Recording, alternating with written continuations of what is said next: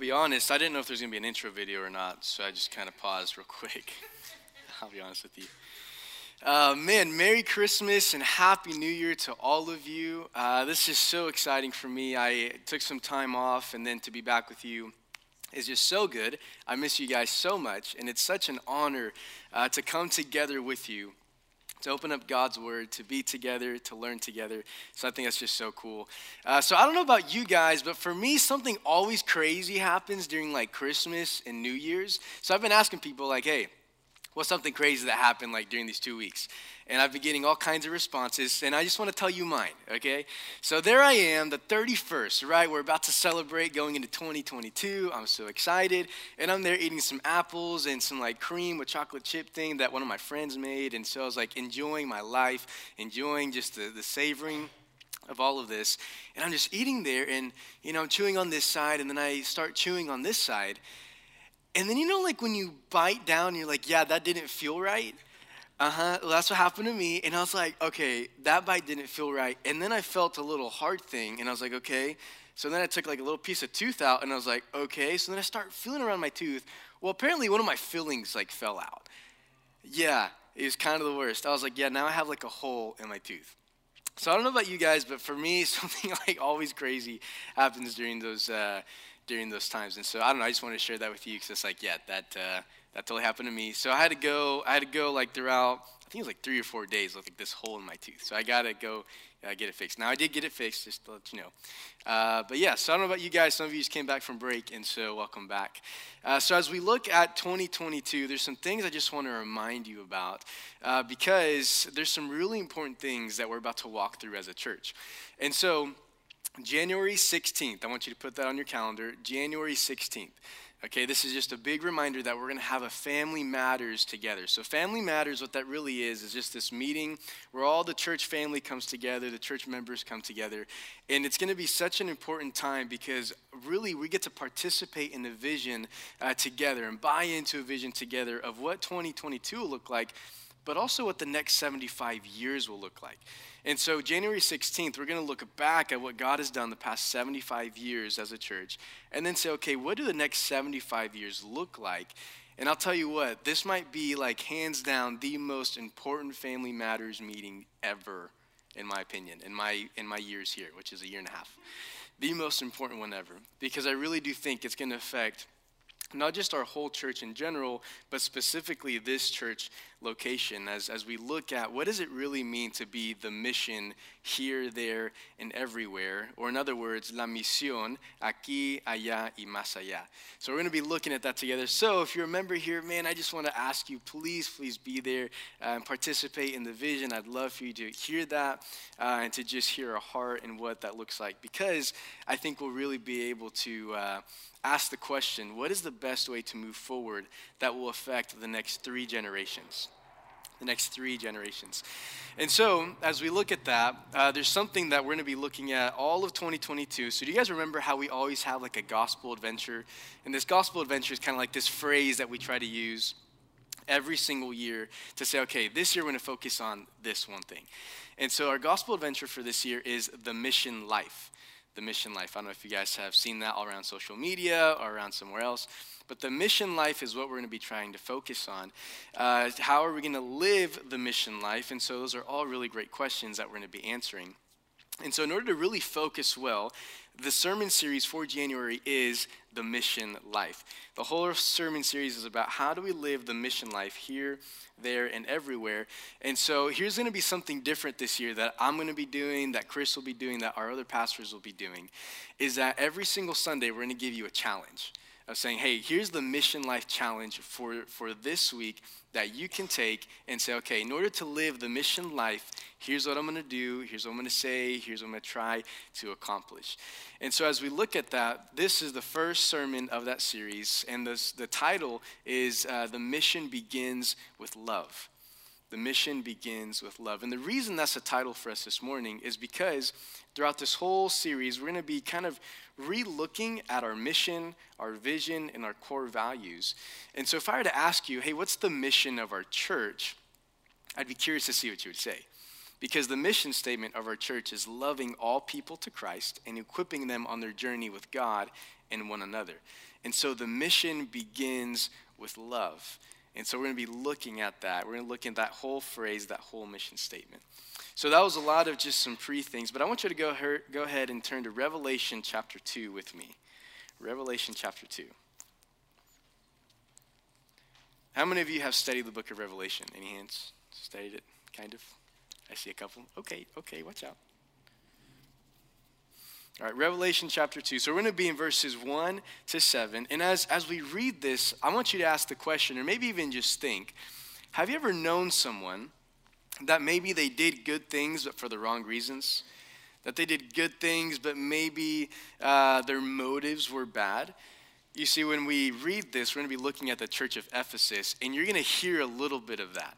You're going to hear a little bit of Jesus saying, Hey, I, I see you're doing good things, but I think your motives are a little bit off. And so let's go ahead and stand together, and we're going to start reading uh, uh, Revelation chapter 2. We'll start in verse 1. So it says this To the angel of the church in Ephesus, write, These are the words of him who holds the seven stars in his right hand and walks among the seven gold lampstands. I know your deeds, your hard work, and your perseverance. I know that you cannot tolerate wicked people that you have tested those who claim to be apostles but are not, and have found them false. You have persevered and have endured hardships for my name, and have not grown weary. Yet I hold this against you. You have forsaken the love you had at first. Consider how far you have fallen. Repent and do the things you did at first. If you do not repent, I will come to you and remove your lampstand from its place. But you have this in your favor. You hate the practices of the um, Nicolaitans, which I also hate. Verse 7 Whoever has ears, let them hear what the Spirit says to the churches. To the one who's victorious, I will give the right to eat from the tree of life, which is the paradise of God. This is the word of the Lord, and praise be to God. Amen. You can be seated. Be seated. It's good to be with family again. And if you're new, my name is Misael, Misael Gonzalez, and I'm uh, the lead pastor here. And so we're going to be looking here at this, um, at these passages. And so the main idea I want us to get from this, and I just want you to be thinking about this as we continue to talk about this passage, and I'll keep pointing back to it. But here's kind of our main idea: no love, no life. With no love, there is no life. And I just want you to think about that. With no love, there is no life. If you think about God, if there wasn't love, if God didn't love us, there would, no, there would not be any creation. If there is no love, there would not be any salvation for all of my wrongdoings. With no love, I would not be transformed by God. If there was no love, I wouldn't know who God was or who God is because God is love. And as we serve other people and as we are doing these good things, we have to keep that in mind because sometimes we can kind of be trapped in saying, man, I'm going to serve God without really loving God. And I'm going to serve others without really knowing what it means to love them. Or sometimes we try to serve out of guilt or shame or trying to be cool instead of serving out of love. And so we're going to look at our mission statement together this morning, but we're going to use this passage to kind of propel us. And so we're going to look at that first part, which is that we exist to love all people to Christ. And really, I'm going to focus in on verses 1 to 4 for this that we're to love all people to Christ. And so when we look at this, this mission statement together, one of the things we're going to do is I hope we evaluate ourselves. I think a new year always brings a good moment to like self evaluate. And uh, so we're going to self evaluate a little bit as a people and also as a church. And so if you think about loving all people to Christ, well, first I have to know who love is before I can love. And if I'm going to love all people to Christ, it's not just being loving, but it's understanding who love is because how am I going to lead someone to Christ if I don't know Christ? How am I going to lead someone to love if I don't know love? And so those are the things we have to keep in mind because it's not just the love part, but it's the all people part as well. You see, it's not just people that you know, it's not just people you think you're comfortable talking to. It's not just people who look like you. It's not just people who speak the same language as you. It says all people. We are to love them in such a way that we are leading them to Christ. That we are loving them in such a way that it makes Christ so much sweeter and saying, wow, man, I, I wish I had what you have. And so as we look at this passage, that's what we're going to be seeing because at the very end uh, of the verse uh, 3 and 4, it talks about forsaking the love you first had. And so we're going to be looking at that. So as we look at verse 1, there's some challenges here because Revelation always has all this imagery, always has all these things that like makes it so confusing. So let me just kind of clear some things up for you. So it says here to the angel of the church in Ephesus. So this word angel in Greek is angelos, and really that word means messenger.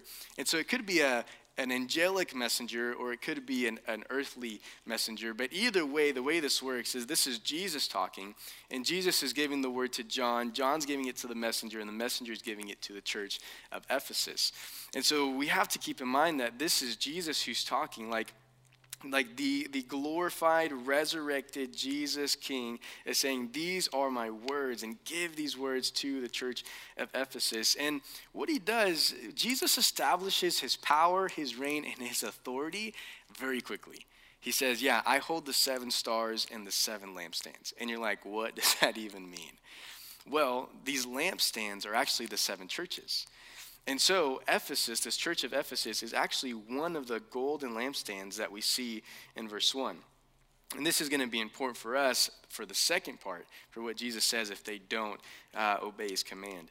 And so we see that Jesus establishes his authority, but then he also says a word that I think all of us either it brings us a lot of comfort or it scares us a lot, where Jesus says, I know.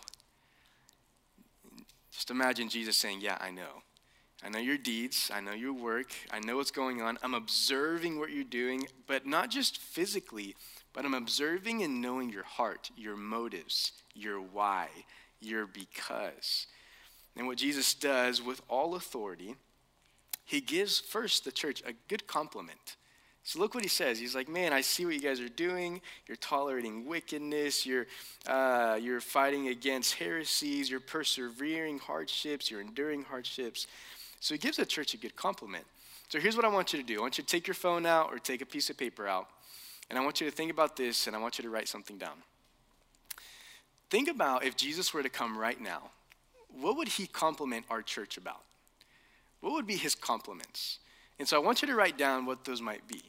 Like if Jesus right now, again, we're going to self evaluate a little bit, our church, what would be those things that Jesus would compliment us on? And saying, hey, great job man, you're, you're doing, you're doing fantastic. So I want you to write those down because Jesus knows, but I think it's be, it'd be good for us to self evaluate. What are those compliments? I'll give you some time to write that.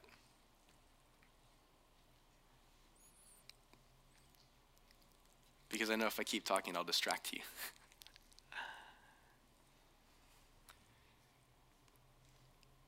so, what are those things that Jesus would say, man, I'm going to compliment on you on that? There's some things that we could name out, but uh, I'll leave those unspoken on my part. But I think that'd be good for us to just see it on paper or write it down on your phone. Because we see Jesus complimenting the church saying, Man, I see what you're doing. But then quickly he says uh, in verse 4 Yet I hold this against you. You have forsaken the love you had at first. You see, it almost seems as if the church of Ephesus, they weren't wanting to know more of God, to be more in awe of God, but they wanted to know more of God in order to look smarter. They were doing all these things and all these good deeds more because they were motivated out of duty rather out of love for God. They kind of thought maybe, maybe if we do all these things, this will be the perfect way to love God. Rather than saying, no, I, I love God, and because of that, man, now, now I want to do all of these things. You see, they were doing this maybe out of self gain rather than out of love and worship. And, and here's just a personal question for us, right? Let's just kind of make it personal.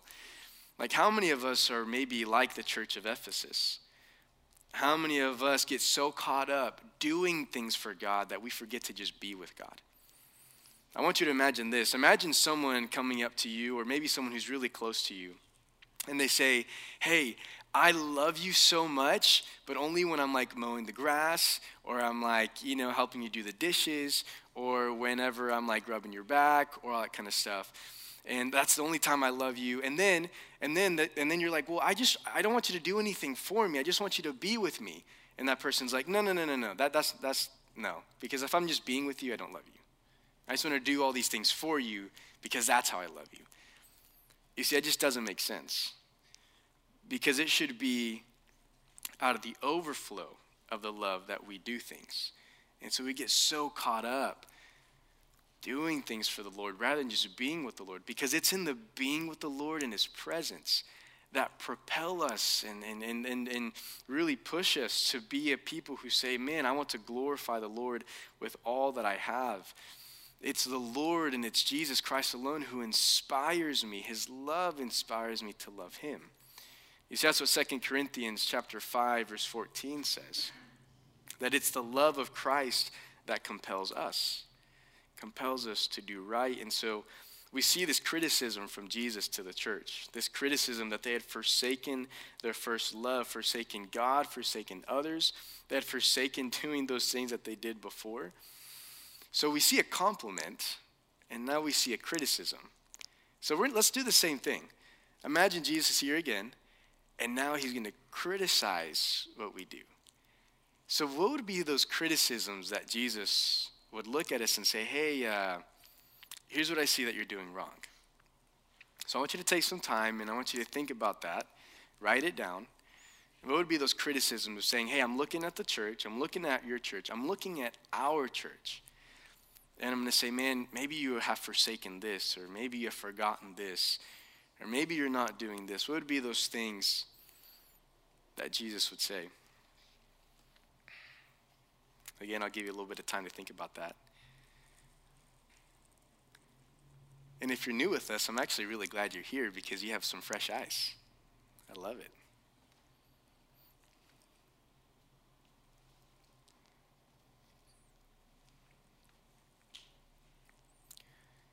You see, I, I, I pray that we are never a church that say we're going to love all people to Christ, but we don't. I pray we're never a church that say we love all people to Christ, but then Jesus would look at us and say, hey, you have for- forsaken your first love. You have forsaken the things you used to do, man, when you first loved me. And so we see you know, loving all people to Christ uh, something that we hold near and dear that we have to walk into. We see that Jesus is giving the church of Ephesus a great compliment, but also a criticism. But then I want us to look at verses 5 to 7 together. 5 to 7. So not only do we love all people to Christ, and we'll talk a little bit more about that in a minute, but also part of our mission statement is equipping uh, equipping them, meaning equipping others on their journey with God and with one another. Uh, when you think about this, equipping people on their journey, equipping people on their gospel adventure is absolutely vital because this means discipleship. This means living in community together. This means living in such a close, close relationship with other believers that they can look at you and say, hey, uh, I, I don't I think you forgot to like follow this command of Jesus or hey I'm I'm seeing you and you're kind of like not really walking in step with him and out of just so much love man I just want to kind of help you kind of get back on track because man you've done that for me so I want to do that for you now. You see equipping each other doesn't just mean man I'm going to give you a little Bible study and just like walk away. But equipping each other is coming hand in hand and saying, hey, this is what the Lord has said, commanded, and warned. Because here we see Jesus commanding and warning people as well. And so, again, we're going to continue to just self evaluate together. And self evaluation is, is a little difficult. Let's not lie, right? It's a little difficult saying, okay, Lord, where, where are we at uh, as a people and as a church? And so I just want to read this again for us, starting at verse 5. Well, let me read verse 4 so we have a little bit more context. So it says this Yet I hold this against you. You have forsaken the love you had at first. Verse 5 Consider how far you have fallen. Repent and do the things you did at first. If you do not repent, I will come to you and remove your lampstand from its place. But you have this in your favor. And so it continues to go on. That, that can kind of sound like a harsh statement. where he says, Repent and do all the things you did at first, and if you don't, I will remove your lampstand. Meaning, I will remove you as an assembled church. And so I want you to think about this. Think back of like the first week or the first two weeks after you had placed your faith and trust in Jesus. Think of like the, that first, maybe that first month where you were just like walking around saying, man, the Lord has forgiven me. Uh, man, I can walk in freedom and in forgiveness. This is absolutely incredible. Think of, think of those moments. Uh, you see, I was saved when I was, when I was seven. And I put my faith and trust in Jesus when I was seven. And I remember like those first couple of weeks just like asking all these questions, like trusting the Lord uh, and trusting the Lord and on all the things, even just like a, as a little seven year old. And then I remember uh, just having to like truly grasp and, and, and re, in a sense, like rededicate my life to the Lord when I was 13. And at that 13 age, I remember just again being like quote unquote like on fire for the Lord again in those several weeks, for weeks where I was just like, man, I want to do everything for God because I just recognize how much He's loved me. Man, I want to serve Him because out of just gratitude of what He's done in my life. Man, I want to continue to read the Word because God is just so incredible. Man, I just want to do this and this and this and this and this, all because I'd understood what Jesus had done for me. And you see, time kind of goes by, and then sometimes I was like, ah, well, I'm going to do this because I have to. Like, I have to kind of read my Bible because I have to. And I kind of, I'm going to go to church because I have to. And I'm going to, like, love people because I have to. Instead of saying, wow, wait, time out. The Lord of all creation, the God Almighty, like the triune, magnificent, holy of holy of holies Lord, has been so intentional with me to say he loves me and to, to not just say it, but to, but to come to me, to come to this earth and say, man, I literally love you so much to die for you. And there's those moments I have to remind myself and say, Misael, why are you not living out of gratitude? Why are you not doing things out of love rather than being someone who's like, man, I have to do this because I have to? And so I don't know if you've been there before, but this is a big warning for us. This is a big warning for the church in general. Because Jesus is the one that assembles the local church. We saying that Jesus has the authority with one word to change everything. And here, in one word, Jesus is saying, I can assemble the church and I can unassemble the church. But why would Jesus do that? These are really strong words. Well, if you look at it, it's because they wouldn't repent, it's because of sin. It's because of self gratification. It's because of they wanted to do self gain rather than glorify the Lord. And so that's a big warning for us because you want to know something crazy? The church of Ephesus doesn't exist anymore. And so I think back and I'm like, man, I don't think they repented. But you see, the gospel continues, but there is this warning that Jesus gives. And so, in this, all this warning, we see the great command this command of repent and repent. And so, we're going to do this again. So, this is number three. So, we've done the compliment, we've done the, the criticism. So, now take your notes back out, get your little piece of paper back out, and say, if Jesus was here, what would he command us to do? Like, what would be his command to us? The command to the church of Ephesians, or of Ephesus, was to repent. What would it be? What would it be for us? I'd just be curious. So think about that. Write it down. We're going to continue to self-evaluate together as a church.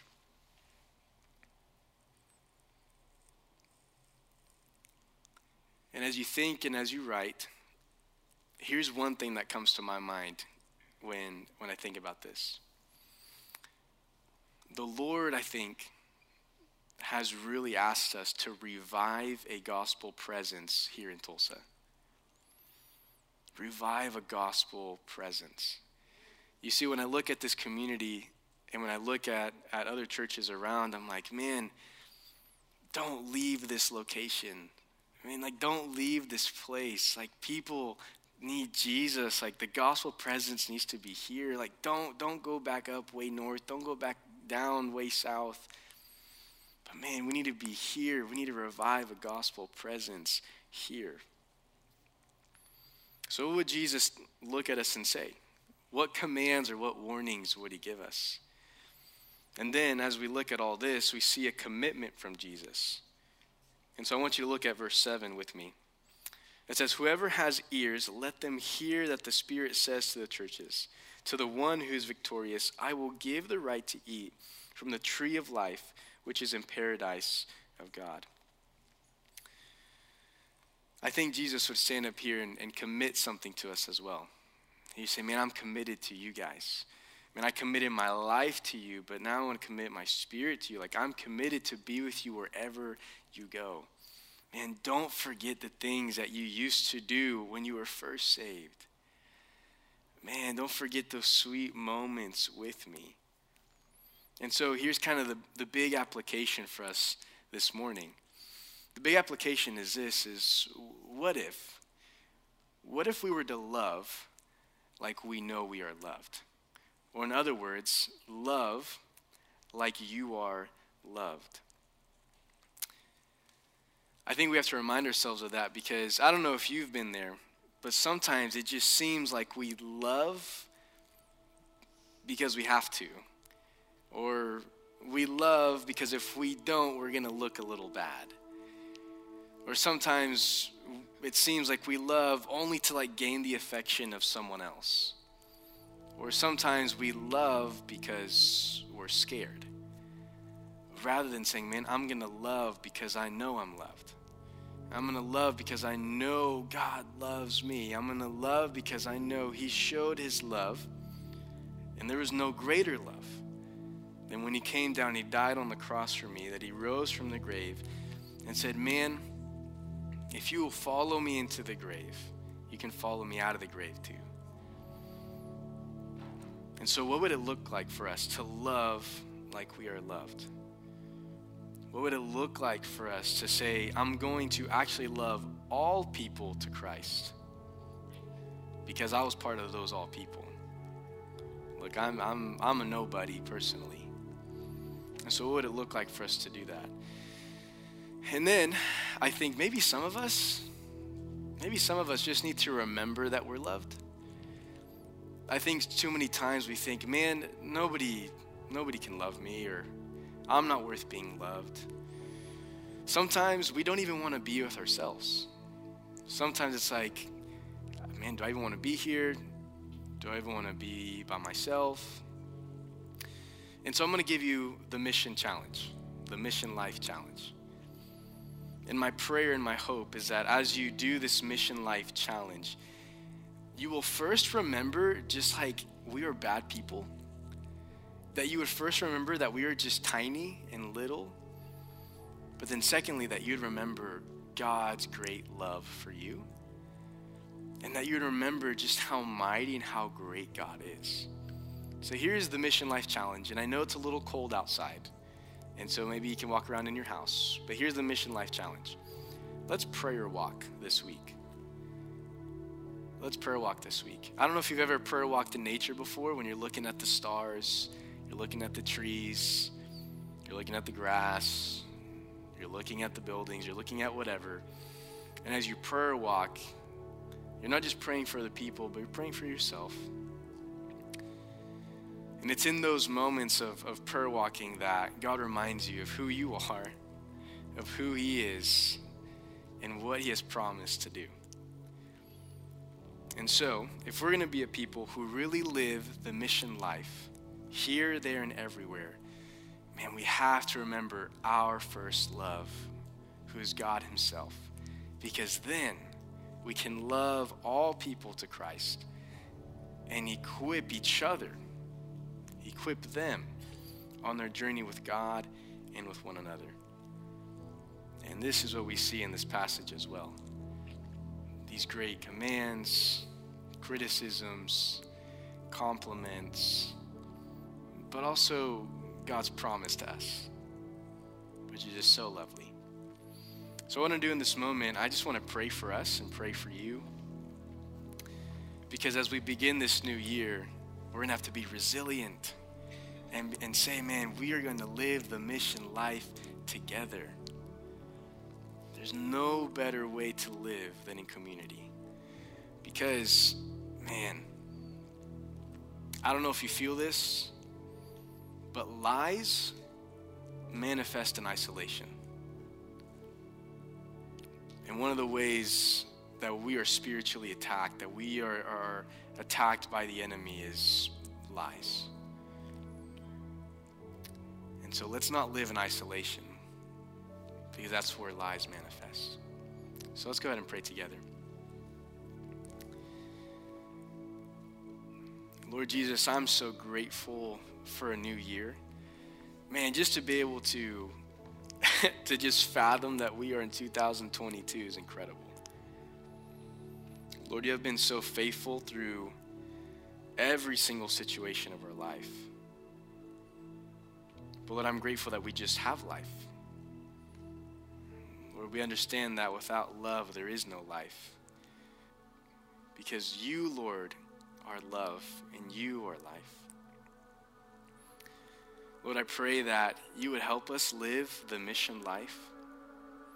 Lord, I pray that we would heed the warnings of Revelation chapter 2, that we would heed the warnings that you gave the church of Ephesus. And Lord, that we would be a people who understand our first love and, and, and, and live in love out of an overflow because we have been with you. Help us, Lord in our weeks and our days to be a church and a people who who spend time being in your presence. That spend time in those sweet moments of silence where you can speak to us through your Holy Spirit. Lord, we love you and, and we praise you for who you are and what you've done.